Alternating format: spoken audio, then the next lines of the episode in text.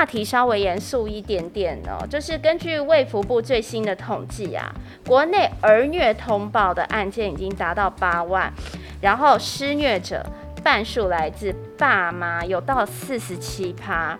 难道爸妈真的是不爱自己的小孩吗？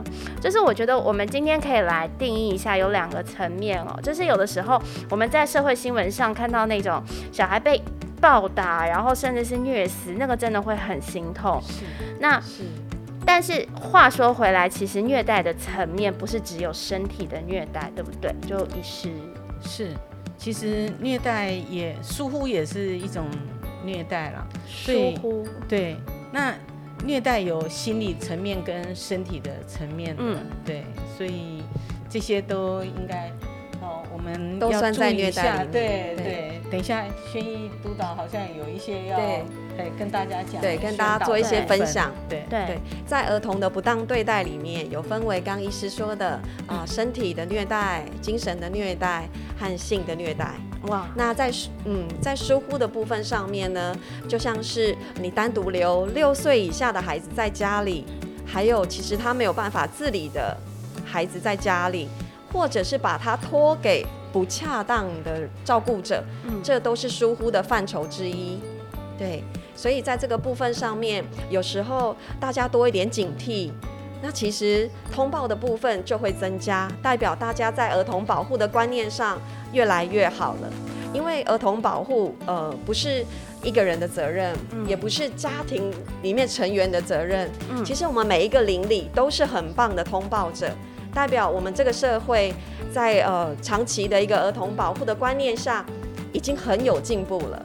是，所以我我觉得其实就是像我们如果是自己本身是在一个幸福和乐的家庭，但我们可以做到的是是关怀社会的弱势。所以如果说大家有遇到一些小朋友，然后你觉得他的身心状况好像是有益的，那其实是不是就是可以是直接打警察局吗？还是我们就是通报家福基金会这边、呃、那个处理流程？是，他有两个专线可以打，呃，一一三，其实有些孩子都比我们更熟悉。对，哦、呃，只要妈妈爸爸大声一点，他就说我要打一一三哦。天哪，居然威胁爸爸妈妈？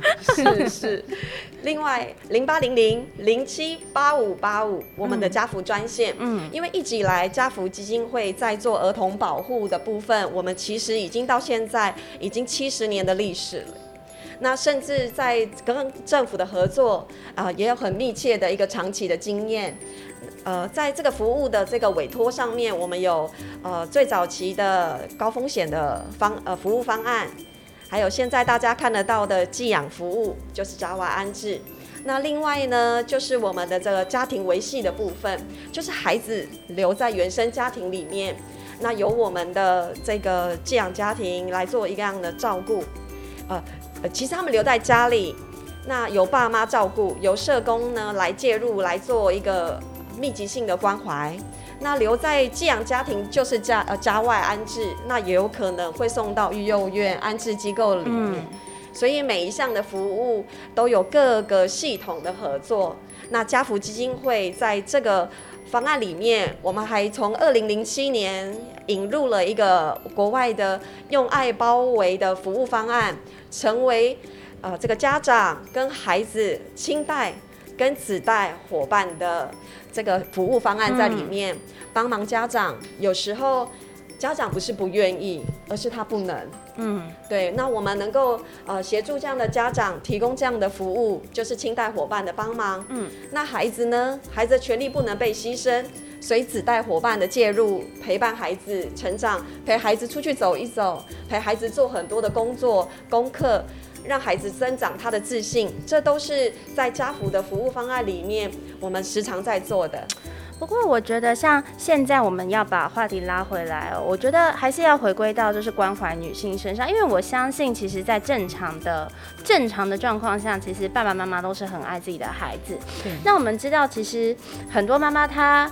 其实并不是想要去虐待他的小孩，或是给孩子造成一些身心影，但有的时候其实是源自于他自己本身压力就很大。像之前我们在这个华人健康网网站里面就有一个妈妈，她其实就有留言求救，她说她觉得自己不是个好妈妈，她也不喜欢小孩，然后她觉得她生了六个月的那个 baby 很难哄，她一直哭，一直不入睡，然后呢，她住在婆家，她又住在婆家，所以压力很大，所以她会觉得说，好像即使老公有带她出去散散心，可是没有人跟她说话，然后压力都是在自己的体内爆开，她就会很担心自己可能有一天会对自己的小孩失去耐性，然后可能会会会失控，让宝宝受伤。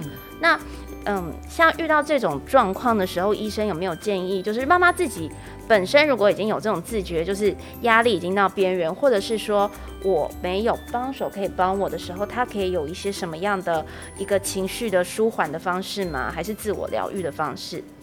对，我们要注意到哈，嗯，妈妈嘛，对，尤其是妈妈。妈妈要从怀孕开始，我们都要很小心她的身心的状况。对，其实我们现在比较已经民众比较懂得是说产后忧郁症，哦、这个比较容易被知道了。嗯、但是其实也有产前忧郁症啊。哦、对，所以我看过一个个案，她怀孕七个月，嗯，但是她非常严重的忧郁，而且怀双胞胎。哦，但是她坚持，她一定要人。人工流产，已经七个月了。七个月了。他说，他如果真的医师不帮他做这个人工流产，他就要去自杀。所以这是我看过一个最最悲痛的一个。我到现在我讲这个，我都还觉得真的是心非常的痛的个案。如果我们能够事先就就做一些准备的话，哈，那。这个个案应该可以不必这样子，是，那这个是说产前产后的这个忧郁症啊，除了忧郁症或躁郁症这些疾病以外，其实妈妈有非常非常多的焦虑。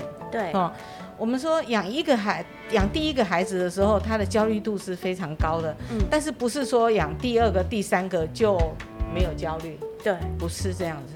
所以说养教养孩子真的是一段非常漫长的路，嗯，那我们真的是需要有很多的亲朋好友来帮忙。可是我觉得，就像很多妈妈哦，她可能可能就是你看，比如说她住在婆家，如果刚好婆婆又是一个比较，我们不要说坏话，就是婆婆她有自己的一套标准，对，媳妇比较不适应，那。其实真的会造成一些隔阂，然后和那个很孤单的感受。因为其实我身边也有朋友有遇过这样的状况。那遇到这种时候，嗯、呃，有没有一些就是实际可以提供他们处理的方法？比如说，当然我理解就，就哎，比如说现在知道了打岔夫妻金会可以聊天，然后呃，你也可以去寻找就是一些心理的咨商或是精神科医生的帮忙。但是他自己回归到他的日常生活中的时候。她是不是需要去做一些自己的表达？比如说，她真的觉得婆婆让她很不开心，其实是可以有一些适度的沟通。因为我觉得台湾媳妇真的很多好媳妇，哎，都是把所有的压力自己忍下来。对，所以忍久了就会蛮多一些呃令人伤心的事件会发生。对，所以在这个过程里面，我们教导妈妈，你要先爱自己。嗯，那要跟自己的另外一半沟通。那也许在这个沟通过程其实蛮不容易的，因为毕竟呃这是先生的原生家庭，所以他会希望你也留着一起照顾家呃家人。可是其实对妈妈来讲，我呃养育了下一代，但是呃我也愿意照顾长辈，但是我们的时间跟空间必须要有独立的一个机会，这样子才能够有这个家呃核心家庭的这个经营，所以要不断的跟先生沟通。那在自己的照顾上面，可以用正式呃正式的这个系统，就像刚刚金肉妈妈讲的，嗯、呃家福啦、心理咨商的协会的线上课程啊、呃、线上的服务啊、呃、都可以提供，但是非正式的帮忙也很重要。嗯、所以现在很多社团啊，很多的这个 LINE 的社群都可以去运用。那只是你在运用的时候，你在对于你自己故事的分享。你在隐私上面的一个讯息就要做一些的包装，啊、哦，跟自己的隐私这很重要，对，是要非常小心。哦、可是我问一个，我觉得有点好笑，但是医生和督导，我想问一下，因为其实本人以前很忧郁的时候，我也加入过很多妈妈社群，是，是，但最后我选择退出，你们知道为什么吗？因为我在那些妈妈社群里面说，因为我就是带着负面情绪，我想要疏解，那你就会想说，我进去我就是要在那边大吐怨气。结果我发现每个人都在大吐怨气，然后里面都在骂老公、骂婆婆、骂小孩。我后来发现我的情绪越来越坏，这个并不会有帮助，是不是并不会有帮助的？不会有帮助。对，嗯，对。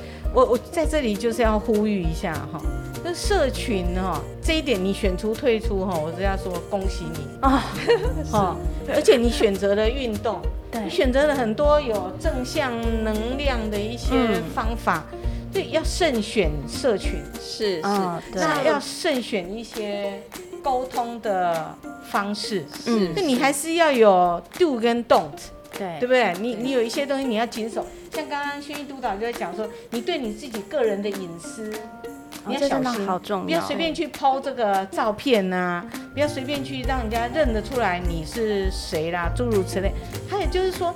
你可能要练就一个功夫，是就事论事。嗯，因为我们在谈论事情的时候，呃，都嘛是先讲自己有道理，是对不对？对，我都尽量是站在我自己的角度去对去看这个事情嘛，哈、嗯。哎，婆婆真的都是那么可恶吗？媳妇真的都是那么可怜吗？对，哦，那如果我们都用这样的角度来那个的话，那根本就已经。很清楚了嘛，对不对？黑白立分嘛，对不对？所以事情在这个人际的互动里面，其实不是那样子来分的。嗯、我们要重要的是说，既然养了这个孩子，我现在心理状态为什么会这么不平衡？有很多妈妈就会讲说：“哎，我以为我生了这个太子以后，我是皇后，结果我不是，我变成宫女，对，我变成什么都不是。”那我这个还不是太子哎，他变成皇，天哪，那那在我们家变皇帝，对不对？然后还一堆人压着我侍候他，我什么跟什么啊，对不对？我也不能教养他，我一说我的意见，我全部都是错的啊，对，哦，那这个东西就是我说。现在的夫妻啊，其实没有那么急着生小孩嘛，嗯，所以其实要像轩逸督导讲的这样，好好的沟通，嗯，沟通了，计划了，然后彼此的观念弄清楚了，那教养的时候，我的权限可以到哪里？那这些东西都尽量去讲清楚。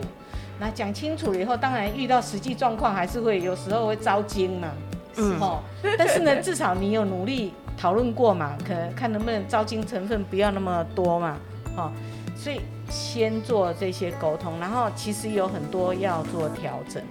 但我觉得我们刚刚其实也有切到一个很重要这一块，我觉得已经不只是亲职这一块用到，因为其实像自从疫情开始，你会发现很多人他们的情绪很紧张，所以其实任何的新闻或是社会事件下面，你会发现那个激进的留言会变得很多。对，那我想问一下，就是因为比如说像我自己在经营社群嘛，我就会遇到很多，比如说呃，我今天可能讲到哦。以前我的感情状况，就会有很多人非常生气的跳出来，可能会指责你。那我后来发现，他们骂我的原因，其实他们不是在骂我，他们可能在讨厌的是他的前男友或前夫。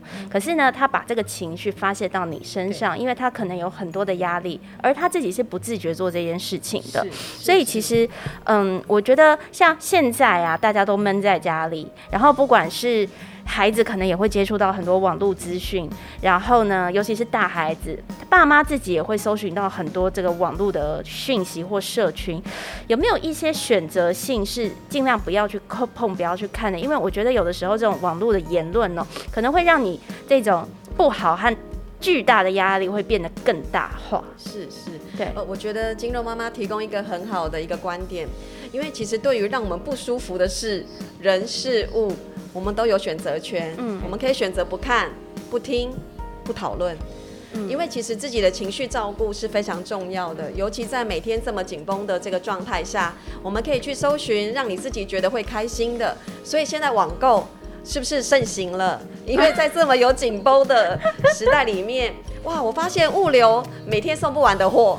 对，所以其实不一定是选择购物，但是你可以选择让你身心愉悦的事情跟文章来阅读，嗯、还有我们可以跟美好的人啊一起讨论事情，嗯、一起聊聊天。嗯、其实这就是一个让自己开心的方法。对，所以所以选择权很重要，选择你不要放弃自己的选择权。哦，这件事情我们自己选以外呢，我们教小孩你要会选。嗯，因为我们的时间就是二十四小时嘛，对，那我们要睡饱，我们才会愉快，对。不对？那除了这样以外的时间，我们怎么样拿来对我们自己最有帮助嘛？嗯，这是握在你自己的手上，手上的，嗯，对。所以其实我觉得，像现在网络上有很多，不管是付费或免费的线上课，哎，又要讲家福，有很多课程可以上。就是其实大家竟然在网络上在家的时间多，你选择社群可以选择一些，就是让自己能够进步的，而不是去讨找一些就是这种所谓一起骂啦、一起义愤填膺的，因为可能会让你的情绪变得更不好。对，是是是。对，那就是找寻呃有用的正向的资源，嗯、呃，这样比较有帮助。因为其实现在儿虐的这个案件，你说有四十几趴来自父母，然后这个比例也真的是一直在上升。我们可能最后还是要来很严谨的去定义一下，就是所谓的儿虐，它的定义到底是是什么？嗯、它的范围是指哪些？嗯嗯，其实，在儿童虐待的部分，刚刚有提到了身心啊、呃、性的虐待。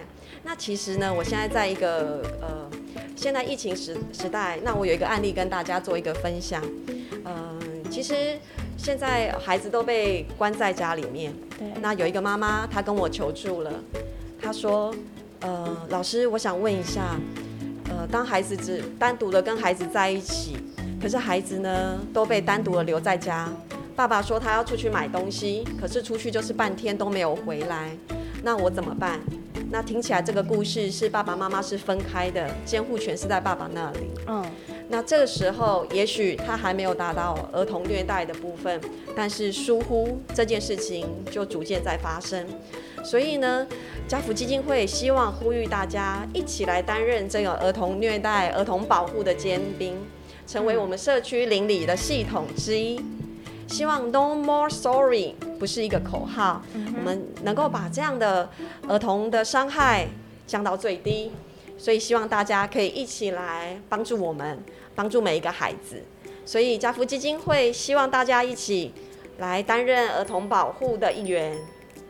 嗯，那好，我觉得这个呼吁真的很棒。就是我觉得其实一个良好的社会环节，它是建立在就是爸妈自己要养成自己的成熟，然后跟自己的理性，然后用理性去跟你的孩子做沟通。那大家有额外能力之余呢，其实也是要去关怀一些呃，你不管是身边的邻里，或者是说你身边的呃亲友看看得到的这些孩子。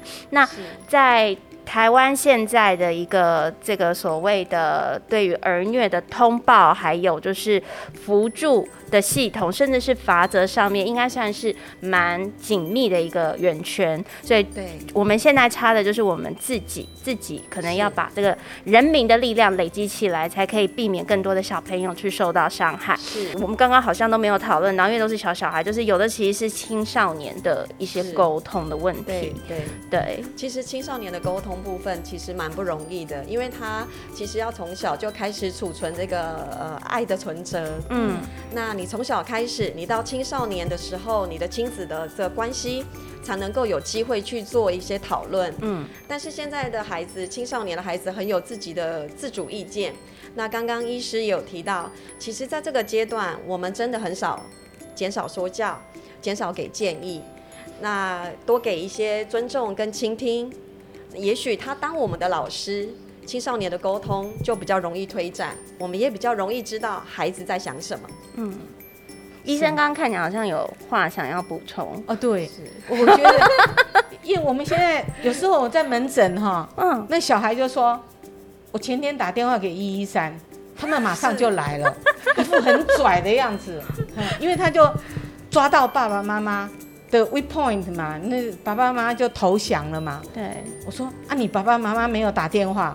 他说他们要打电话做什么？说他们也可以打电话一一三呐。他为什么？我说对啊，你没有觉得其实你也还蛮欺负你妈妈的吗？是是是，对不对？因为所以有的有的妈妈其实她来小孩带小孩来看了以后，一阵子她就说：“哎，医师啊，我觉得我应该要挂号了。”嗯，或者是她来挂号的替小孩挂号的同时，他就说：“离世，我也挂号了。”对，因为因为谁照顾这个照顾者啊？哦，其实照顾者有时候很辛苦。那照顾者他也有他的身心状况，需要被 take care 嘛，嗯，需要被照顾到、呵护到嘛，对不对？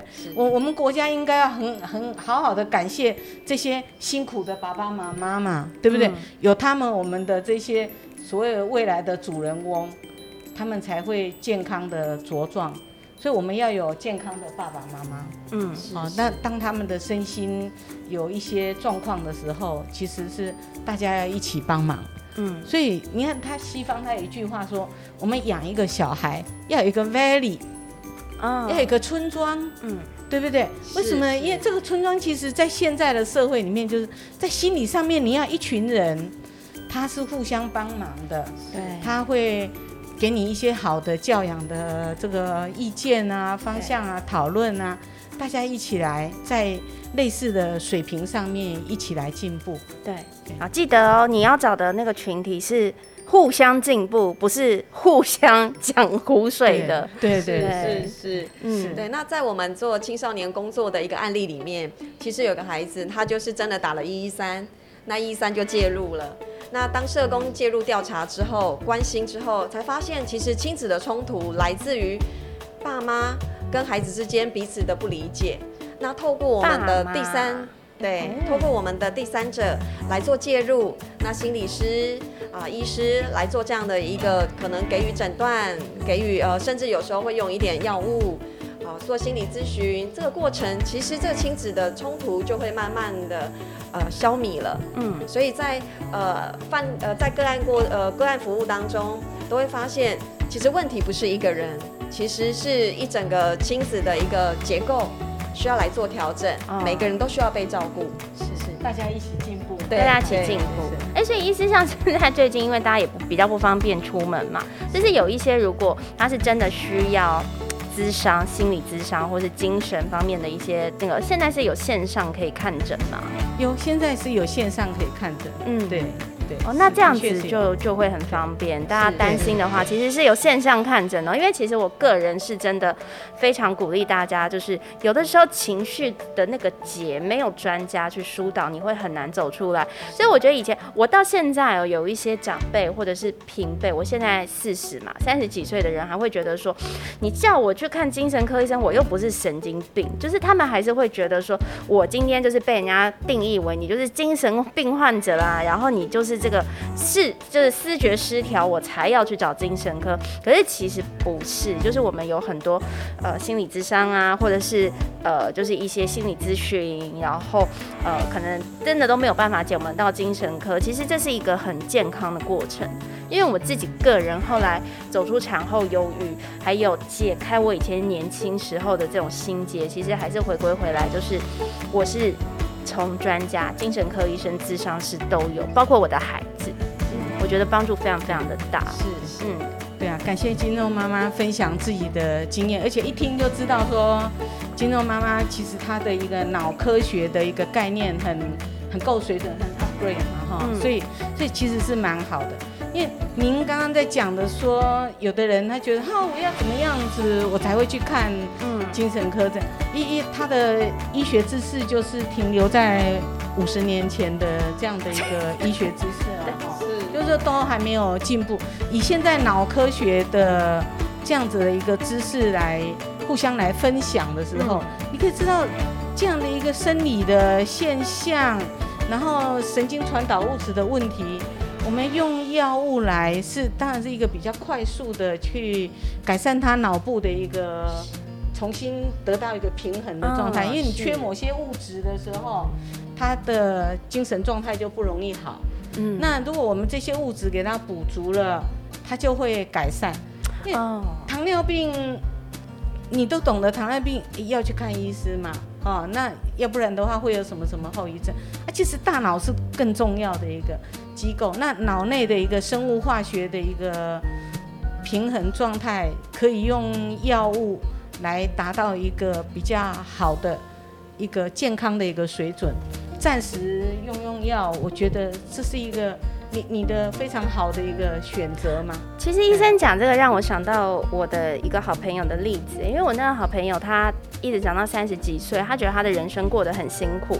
他求学的时候功课就是一直没有办法达到很顶尖，然后他会觉得很多同学都会笑他，他身体永远就是脏兮兮，抽屉永远是乱的，所以他妈妈对他很严厉，因为他妈妈不懂，就是你一个女孩子家为什么永远你的房间乱得跟一坨。仓库一样，然后后来她到自己生小孩，她的婆家和老公也会一直责骂她，因为她觉得说，你怎么会可以就是带小孩带到家里乱成这个样子，然后这么没有条理，然后小孩吃饭怎么可以吃得这么脏，然后她自己身心压力非常大，她一直到小孩都上小学，然后她在偶然的机会里面呢，她才。哦，去寻求了医生的帮助。那医生诊断出来，其实他就是有注意力不集中的问题，而且是很严重。他活到三十几岁，不晓得自己其实有这个问题。所以医生那天开了药物给他，你知道他吃下去之后，真的很夸张。他跟我形容说，他吃完隔了半个小时，他走出那个诊所的时候，他坐在街边哭。我说哈，坐在街边哭。他说他这一辈子没有脑袋这么清楚过。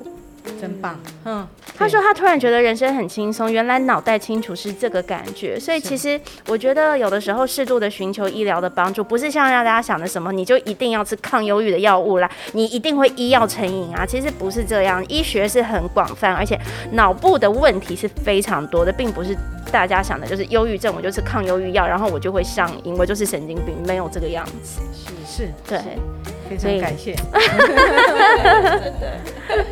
对，所以希望我们今天的这个分享给大家的一些小故事、小案例，然后或者是呃我们寻求到的一些资源，然后大家会很受用。那记得最后就是，如果说你有任何自己情绪上的问题呢，你其实也可以寻求家福专线哦，零八零零零七八五八五。然后还有就是有一些免费的教学视频，可以让你现在跟小朋友有很多的事情可以做，家福也有，然后今。妈妈的粉砖也会有，然后如果你需要线上的看诊，医生这边也会有哦。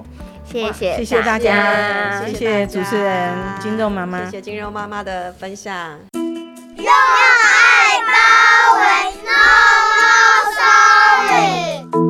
每年有一万多名孩子遭受不当对待，您的关注就是最好的帮助。支持家福基金会用爱包围计划，捐款专线。零四二二零六一二三四，零四二二零六一二三四，没人知道是不是真的有事，直到你伸出手，是或不是，才会被看见。没有最健康，只会更健康。快上 LINE 加入好友，Top One Health。